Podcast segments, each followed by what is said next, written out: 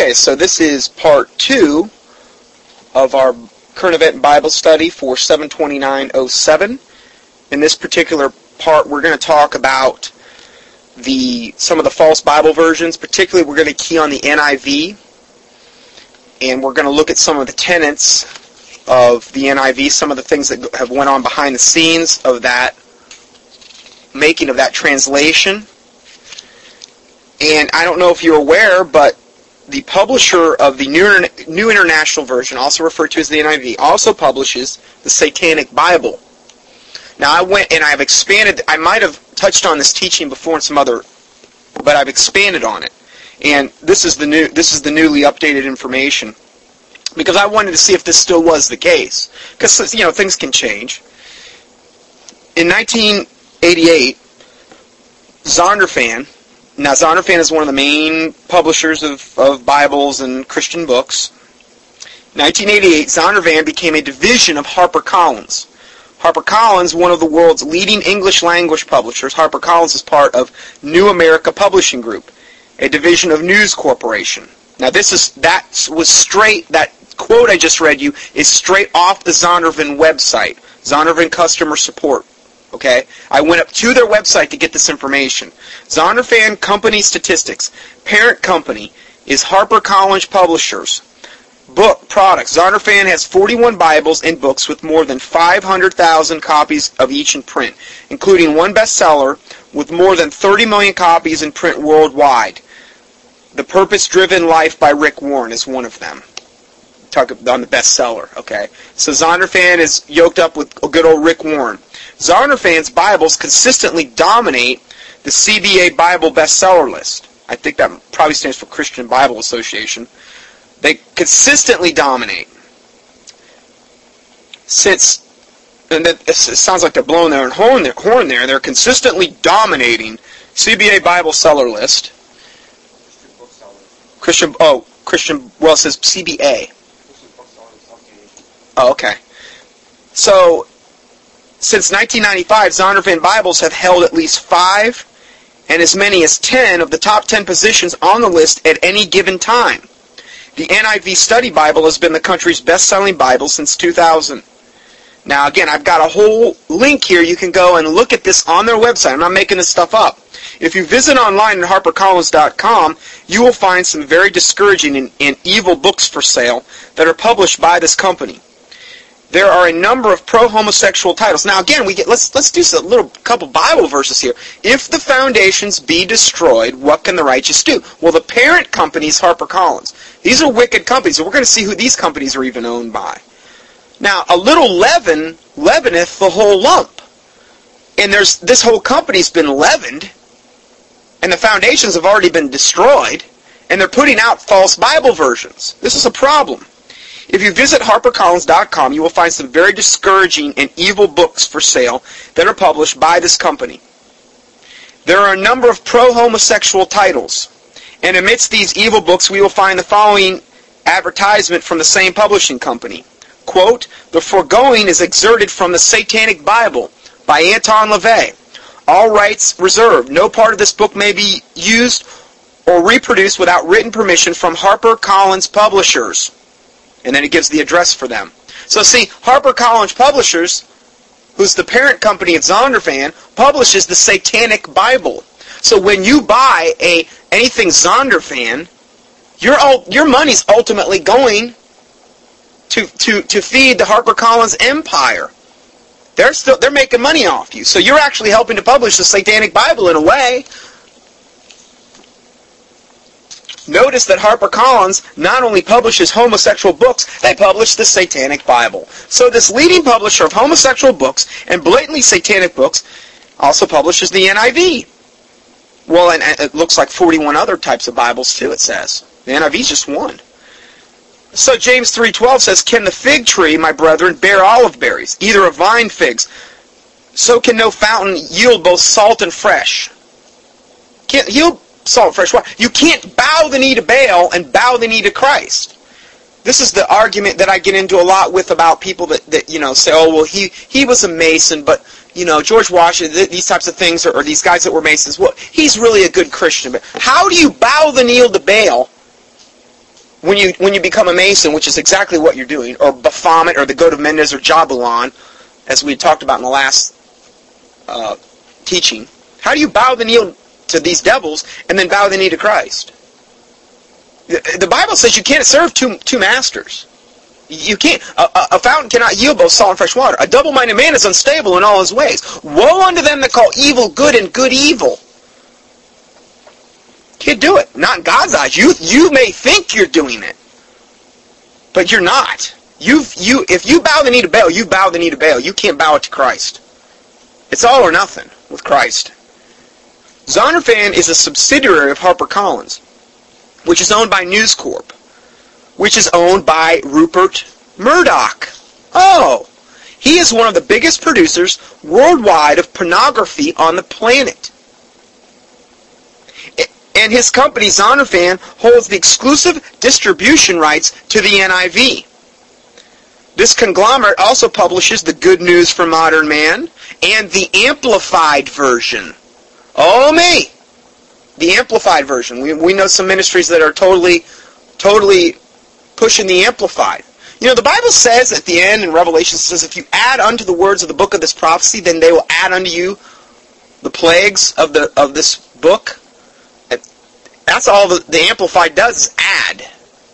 Then it says if you take away from the books of this words of the book of this prophecy, that you'll have your name taken out of the book of life if you're a Christian.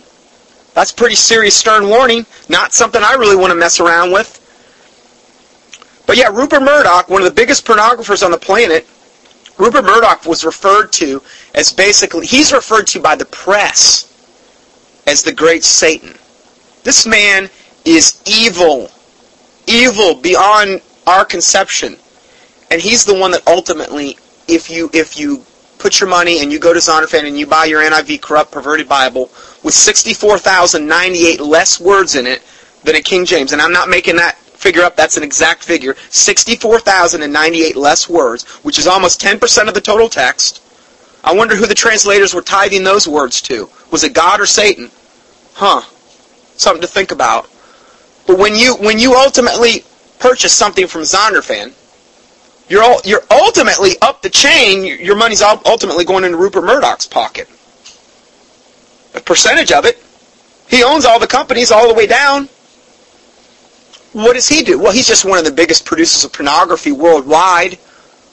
Why do you think the Bible says you're destroyed for lack of knowledge? Hosea 4:6. This is something that a person, if they're putting their money into this, they can be destroyed for lack of knowledge. Because if you're putting your money into this, I believe it will affect you spiritually. In these perilous last days, pornography has evolved into a $10 billion per year industry. This is not surprising. Once we even begin to frown upon the landmarks and the barriers set by the former generations, we are sliding down a slippery slope. The old ways are not good enough for our generation. The old paths are too narrow, which it makes reference to that in Jeremiah 6:16 and Hebrews 12:13. The old version is too restrictive. We want to wear what we please and view whatever we desire. But once a knot is finally untied, the whole quickly unravels. Pornography never satisfies. If we look at Proverbs 27 verse 20, it says, hell and destruction are never full, so the eyes of a man are never satisfied. So pornography begets more and more and more. Those who view pornography become enslaved by it. They must then become increasingly depraved as they demand things more perverse than before. Romans 1:26 and Proverbs 1:19 would confirm this. Pornography breeds sodomy. Now, we're going to do a study in the near future of what sodomy actually really is, the full definition of sodomy, because it's not what you think. And then sodomy breeds child molestation and other vile deeds. Now, I'm not going to say that everybody that would view pornography goes into child molestation, but it could end up there.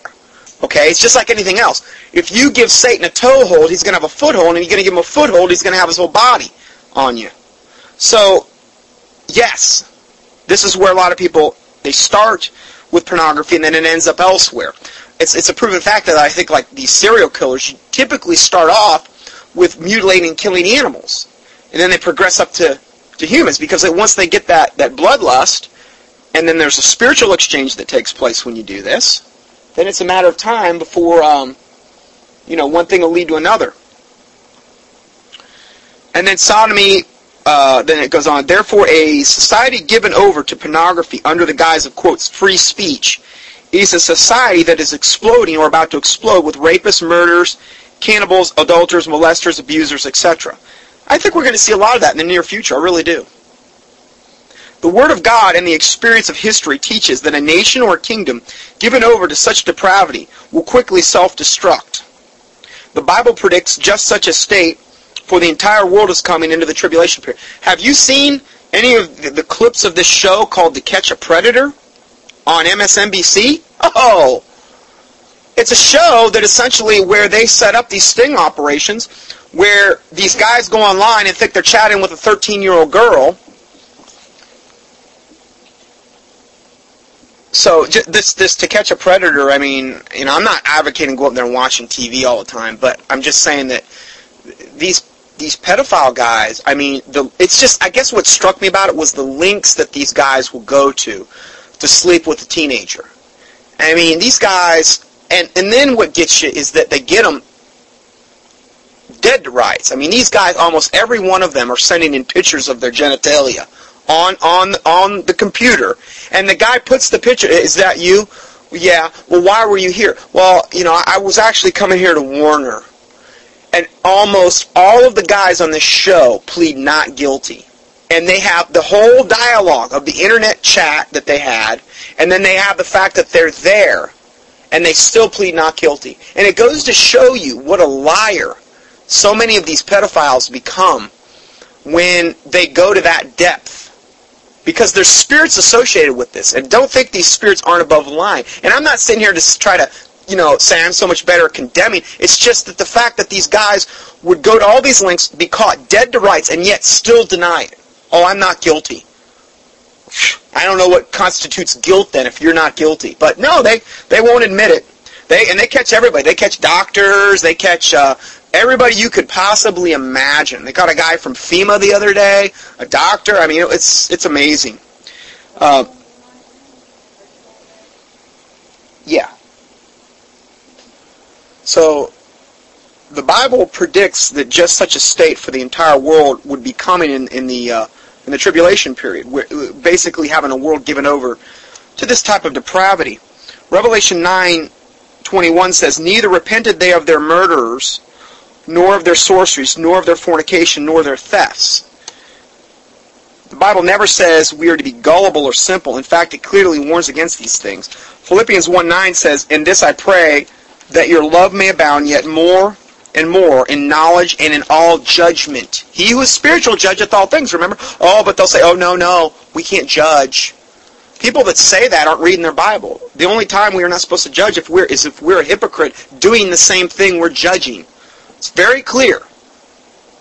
Very, very clear. And it's very, very clear if you read Romans and in the parable that Jesus talked about where he said, judge not lest ye be judged. It's hypocritical judgment that Jesus Christ doesn't like. So we are supposed to judge these things because how are we going to discern it if we don't? Proverbs 14:15 says, the simple believeth every word, but the prudent man looketh well to his going.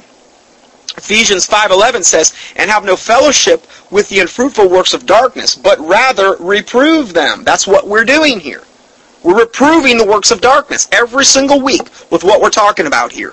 See, there's not a lot of ministries that are doing this. And a lot of times people might come to me and they, you know, I haven't really had this happen, but they might say, well, you just need to preach the gospel, bless God, and you know, just preach. You know something? We're the body of Christ, and everybody has their different calling and their different niche and their different function in the body of Christ. Can the finger say to the eye, depart of me, I have no need of you?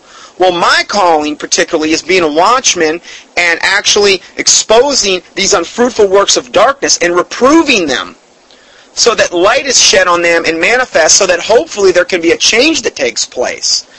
Because this has not been done, because the politically correct 501c3 corporation churches under the IRS and the government can't say these things because they'll have their tax-exempt status removed and maybe they'll lose their prestige and you know they'll lose a lot of members, which means losing a lot of money. Well, they can't say these types of things as readily. I'm not under that same bondage. So, you know, this is kind of why I do what I do here. Then it goes on to say, But all things that are reproved are made manifest by the light. See, if we reprove them, then the light shines on them. For whatsoever doth make manifest is light. And this is what we want. Aren't we supposed to be salt and light as a Christian?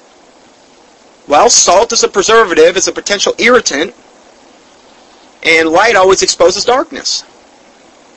2 Corinthians 2:11, lest Satan should get an advantage of us, for we are not ignorant of his devices. We don't want to be ignorant of Satan's devices, especially in the day and age where Jesus said, be not deceived, more than any other warning that he gave in the Gospels in regard to the day and time we're living in the end times. He said it over and over, be not deceived. Why did he say that? Because he knew many, many would be deceived. It said if it were possible, even the very elect would be deceived. If we believe in a literal devil who is transformed into an angel of light along with his ministers, do we really think that he will not attempt to corrupt the Word of God?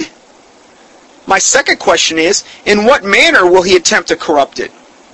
Will he launch an open attack or a subtle attack? Well, didn't the Bible say that Satan was the most subtle beast of the field when he approached Eve? Well, do you think he's changed? I don't think so. He's subtle. And we're going to talk about some of these subtle attacks today. We're not going to get into a big expose on the King James Bible for time's sake today, but I wanted to key on some of these things about the NIV. Should these new Bible publishers owned by men making millions off of pornography be trusted to provide you with an unadulterated Word of God? They live for money. Why is it that they are not afraid to promote the NIV if they live for money?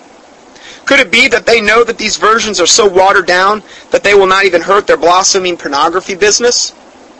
Some good points to think about, you know? Now, this next part, we're going to talk about a little bit more about the NIV. And NIV stylist, original NIV stylist. Okay, and we're going to see what that means in a second. Rabid lesbian, New Ager, and author of the book Omnigender, A Trans-Religious Approach. Virginia Mollenkott writes, quote, I worked on the NIV during the entire time it was being translated and reviewed. Although I was never free to attend the summer sessions, even when I was invited to do so. Elizabeth Elliott and I were the stylistic consultants. Our job was simple, to make sure the translation would communicate clearly to the modern American readers, and that the style was smooth and understandable as possible. I was never removed, sacked, or made redundant from my work on the NIV, because a lot of people have accused Virginia Mollenkott as never having any part in the NIV original translation, because she's a rabid lesbian. They wanted to distance themselves from her. Okay. If she had been removed, my name would have not appeared on the list sent out to the IBS. Probably International Bible Society. It was Dr. Edwin Palmer, who lived near my college, who invited me to work on the NIV. He had heard me speak and respected my integrity and my knowledge. So far as I know, nobody, including Dr. Palmer, suspected that I was a lesbian while I was working on the NIV. She says it's out of the horse's mouth. She says it. She was a lesbian while she worked on the NIV on the translation committee. It was information that I kept private at the time. Well, I can see why she would. That was a quote from Virginia Mollenkott. It has now come to light that the chairman of the NIV's Old Testament translation committee, Dr. Martin Woodstra, was also a homosexual. So now we got two homosexuals, and he's the chairman of the Old Testament committee. This is much more serious than Mollenkott's involvement. Here we have one of the leading scholars on the NIV who is a homosexual. On the NIV translation committee who's a homosexual. Obviously this fact compromises the whole project, especially as this fact is well known by his colleagues for many years. However, only now is this fact coming to the notice of the general public through articles like the one you're reading. Dr. Woodstra, who died early in the 1990s, was a longtime friend of Evangelicals Concerned, Inc. This organization was founded in 1976 by New York psychologist Dr. Ralph Blair as a nationwide task force and fellowship for gay and lesbian evangelical Christians and their friends. But, you know, nobody really cares, really, about this type of information for the most part in the church. It was during a series of research phone calls to Dr. Blair that I first confirmed that Dr. Woodstra's homosexuality. I'm just skipping ahead here. Dr. Blair told me that Dr. Woodstra shared the viewpoint of ECI, this Evangelical Concerned Inc., that lifelong, quote, loving monogamous relationships between gay men and women were acceptable to God. He believed that there was nothing in the Old Testament, his special area of expertise, that corresponded to homosexual orientation. The sodomy of the Old Testament simply involved temple rites and gang rape. Right. Please. The Old Testament's harder on the homosexuals than the New. If you really think, back then that was it. You're done. Stoned. If a man lied with a man. But that's his area of expertise. This is how deceived these people are, so self-deluded that they bring themselves to. This is a guy his specialty is the Old Testament, and yet he can still have this leap of logic to say that it's okay.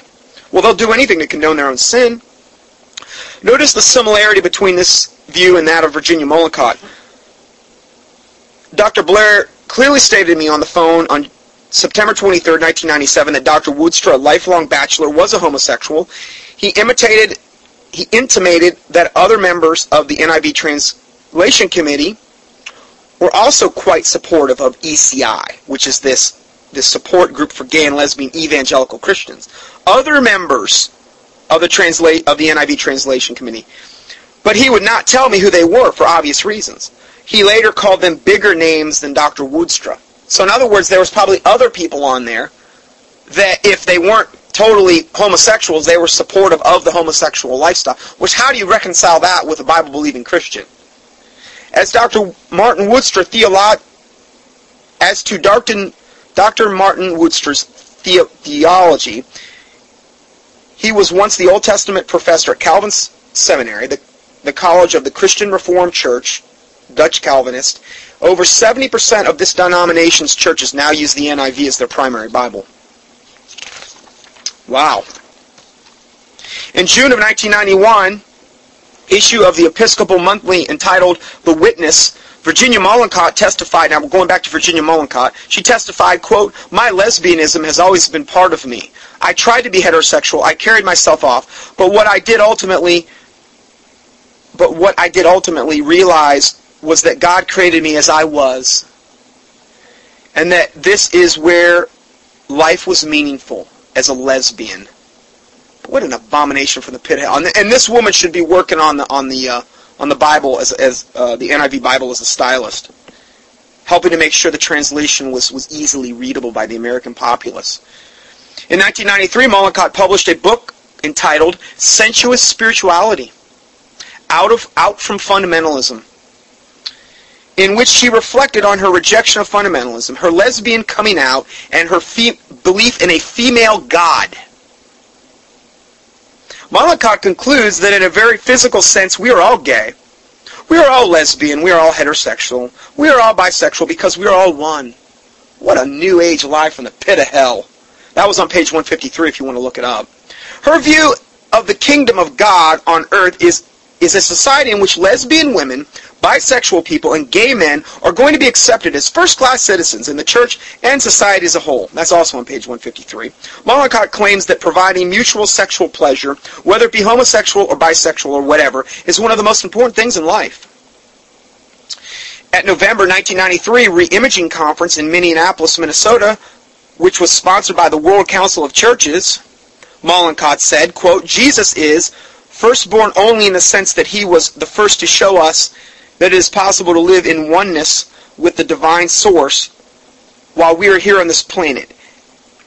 As an incest survivor, I can no longer worship in a theological context that depicts God as an abusive parent, referring to Christ's death on the cross, and Jesus as the obedient, trusting child. Who cares what you can do?" Now notice what she said.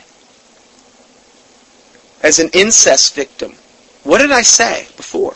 It's a proven fact that the vast majority of lesbians and the gay people have been abused by either same-sex, opposite-sex at an early age. It's going to mess you up real bad, okay?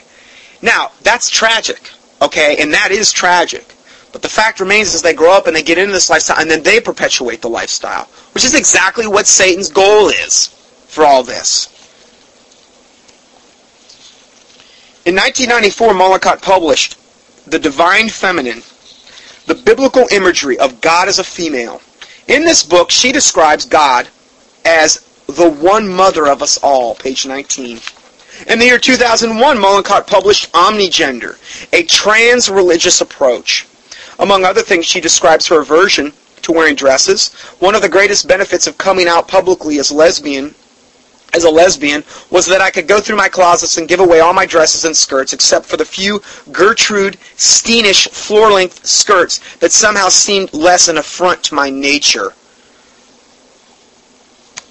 End of quote. So, yeah, those are a couple people that worked on the NIV.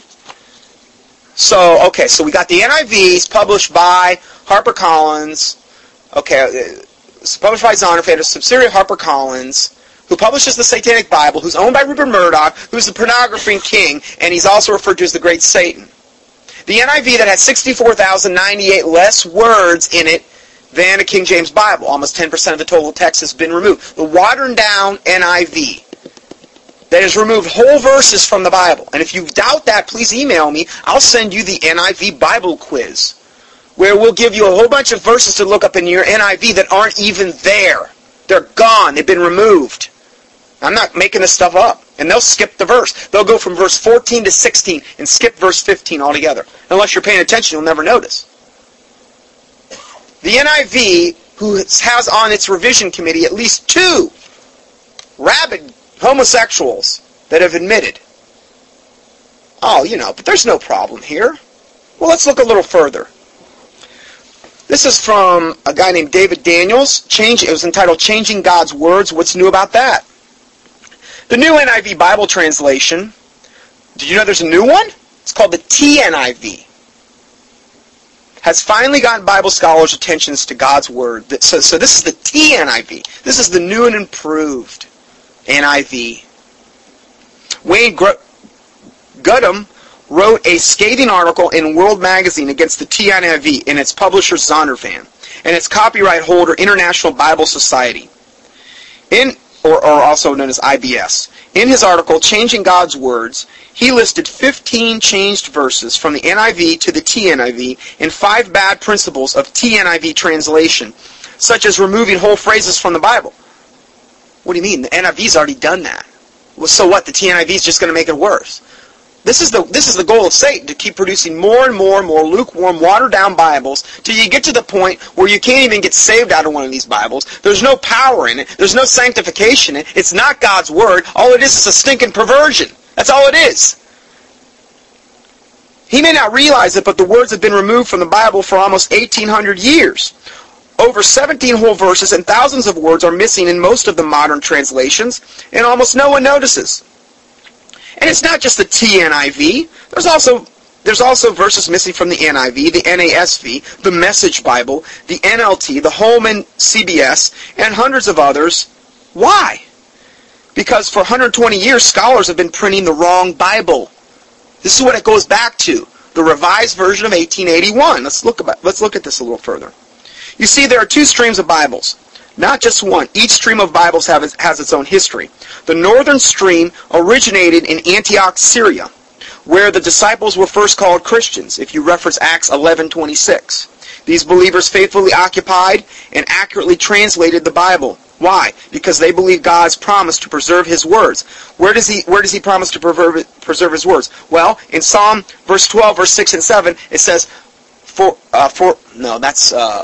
the words of the Lord are pure words, as silver tried in a furnace of earth, purified 7 times. Thou shalt keep them, O Lord. Thou shalt preserve them from this generation forever. That was Psalm 12, verse 6 and 7. Okay, and then Matthew 24:35. Let's just look that one up. Matthew 24:35, which says, Heaven and earth shall pass away, but my word shall not pass away. Now, the Bible also says, Forever, O Lord, thy words are settled in heaven. So if the Bible you're reading doesn't match the words that are settled in heaven, then there's a problem. They've been polluted. And there's only one stream that's maintained that type of integrity. And we're going to talk about that. So going back to this article, it says, and they didn't want to add sin by adding to or taking away from God's Holy Bible. Let's just look at this real quick. Revelation 22, verse 18 and 19. So it's at the very, it's how the Bible ends. Okay? I think you want to pay attention how the Bible ends. Verse 18, Revelation 22, for I testify unto every man that heareth the words of the prophecy of this book. If any man shall add unto this book, Heareth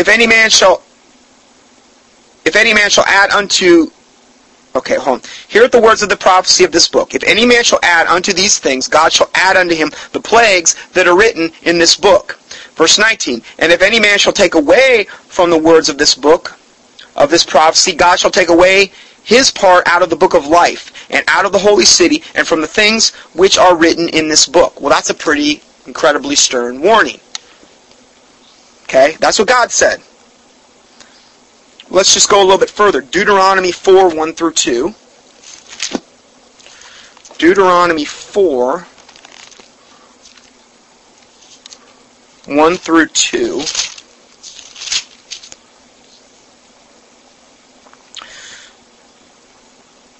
Now therefore hearken, O Israel, unto the statutes and unto the judgments which I teach you, for to do them that ye may live, and go in and possess the land which the Lord God your fathers giveth you.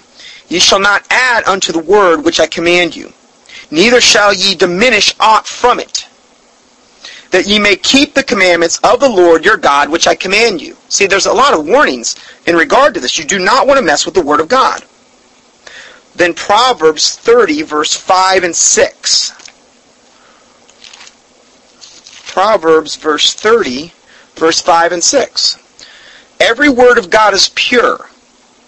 He is a shield unto them that put their trust in him. Add thou not unto his words, lest he reprove thee, and thou be found a liar.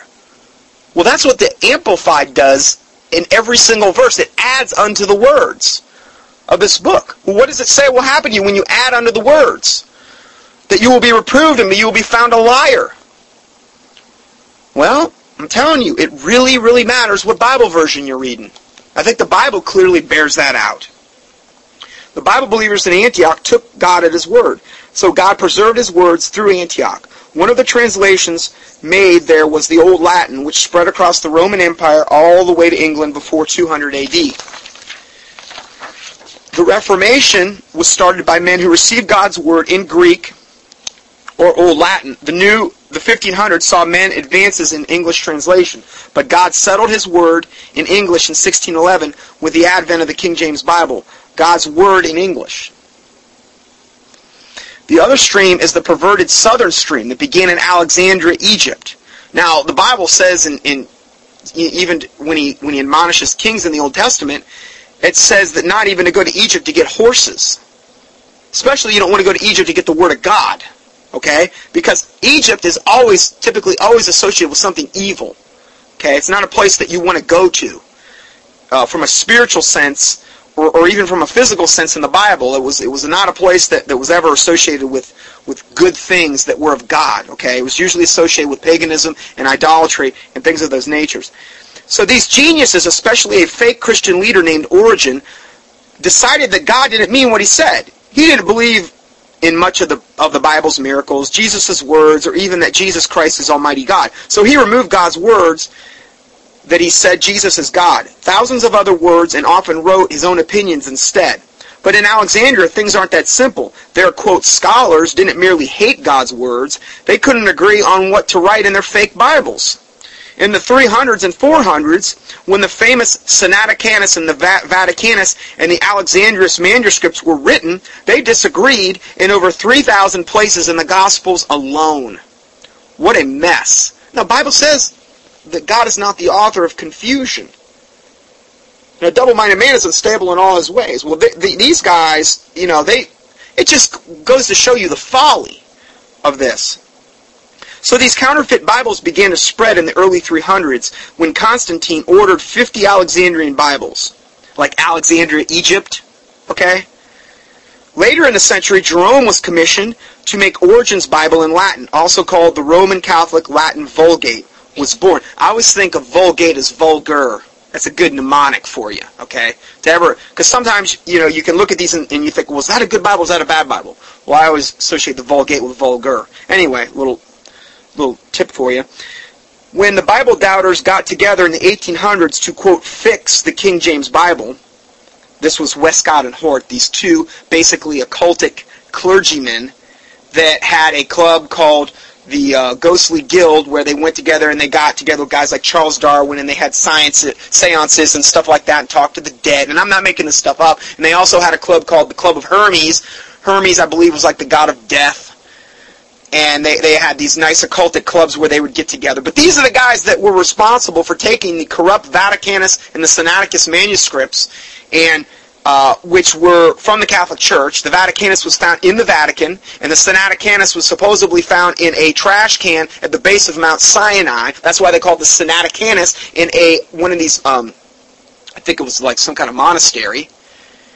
And they took these two corrupt manuscripts and they produced the revised version of 1881, which spawned all the modern day translations essentially. So what you hold in your hand is the byproduct of a corrupt Catholic manuscript that was translated by occultists into the if you hold an NIV, then you've got two, as we know, homosexuals on the translation committee. You think your Bible might be a little bit corrupt? You think it might affect you in a spiritual way reading that Bible?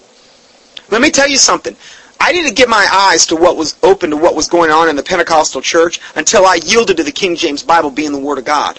Now, I had no idea that was the way it was going to work out. But if the foundations be destroyed, what can the righteous do?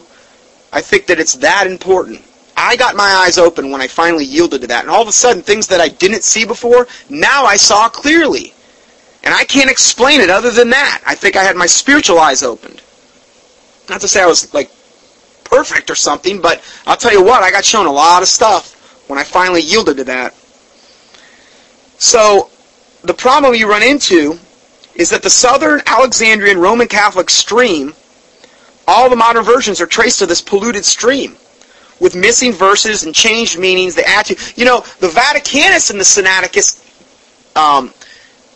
had so many conflicts just in those two manuscripts that they finally, Westcott and Hort, finally laid a rule down. They said, listen, we've got so much disagreement between these two corrupt versions that whenever the Vaticanus disagrees with the Sinaiticus, we're just going to choose the Vaticanus because it came from the Vatican, so it must be a little bit better. Okay. But that's basically was their method of translation. Oh, that works, The fruit of these Bibles is obvious. The northern stream has always produced faith in God and revivals. The southern stream also produces revivals of doubt. I mean, a double-minded man is unstable in all their ways. I mean, you go. God is not the author of confusion. I remember being at the charismatic Pentecostal church that years and years ago that I was in, and I remember the pastor was reading from one version and everybody else had different versions, and how could you follow him? Because we all have different Bibles. That in and of itself, God is not the author of confusion. Rather than fight over a few missing or changed words in an already perverted Bible, why not simply read what God himself preserved for you in the classic English, the King James Bible? You will then be able to say with confidence, "Thus saith the Lord." So, for a full description of the real and counterfeit streams of the Bible manuscripts, David Daniels has a book called Did the Catholic Church Give Us the Bible? Now, you can get this from chickpublications.com, www.chick.com. You can get it from them. And they've got all kind of defense books on almost every facet of the King James Bible that you can get. And I highly recommend you do that if you haven't, if you're having doubts. And I can also email you. I have a whole study I've done on this that I can email this to you in a Word format or an email format where it'll walk you through this whole thing. I mean, we just touched on one little aspect of this today. But there's a lot more that you can get into. So we're going to go ahead and close out this session for today. And may the Lord Jesus Christ richly bless you.